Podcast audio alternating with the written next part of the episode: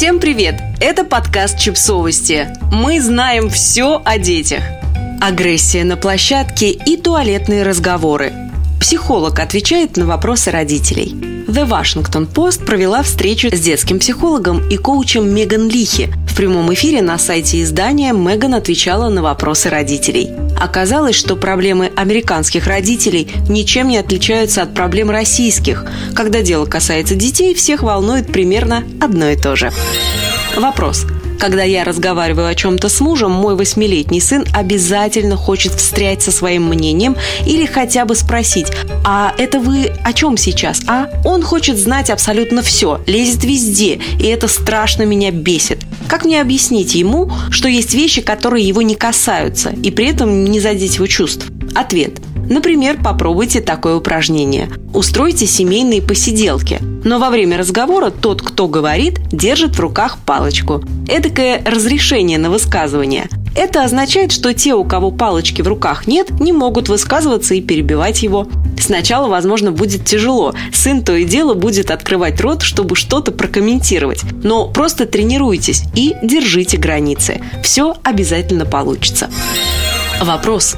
Моей дочери 13 лет, и она идет в восьмой класс. Она всегда любила ходить в школу, в том году она даже не хотела, чтобы учебный год заканчивался. Но вчера я заметила, что она плачет, лежа в кровати перед сном. Она сказала, что не хочет ходить в школу, но больше ничего не пояснила. У нее нет мобильного телефона и соцсетей, так что я сомневаюсь, что имела место какая-то травля или конфликт с одноклассниками. Что мне делать?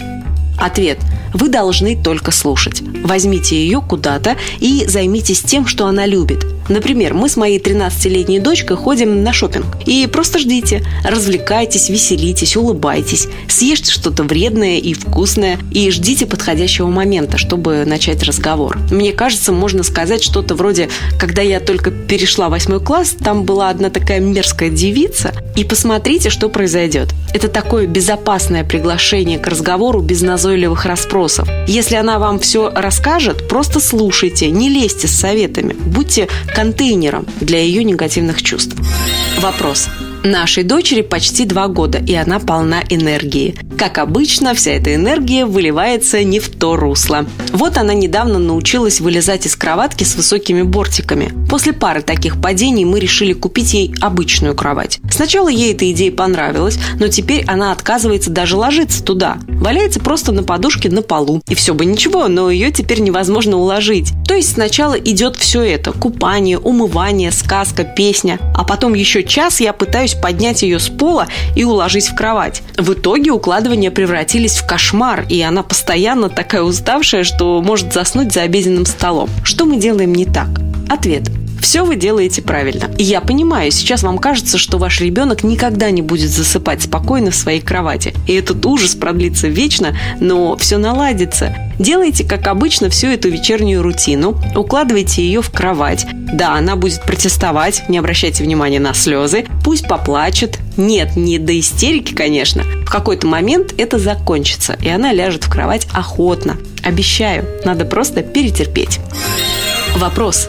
У нас на площадке есть один реально опасный ребенок. Ему около 3-4 лет, он сначала познакомился с моими детьми, а потом вдруг начал их избивать. Наступал им на руки, пытался столкнуть с высоты, не давал им карабкаться по лестнице. Его дедушка все это видел и не сказал ему вообще ничего. Кажется, что этому парню просто любопытно, что будет, если он сделает больно кому-то. Я пыталась сказать ему твердо «нет, так нельзя». Ноль реакции. Что делать? Ответ – берете ребенка, отводите к деду и говорите, вашему малышу нужен перерыв. Он сделал очень больно другим детям, я не хочу, чтобы кто-то еще пострадал. Улыбаетесь и отходите. Это нормальный взрослый поступок. Лучше, чем пытаться осуждать ребенка или его семью. Подписывайтесь на подкаст, ставьте лайки и оставляйте комментарии. Ссылки на источники в описании к подкасту. До встречи!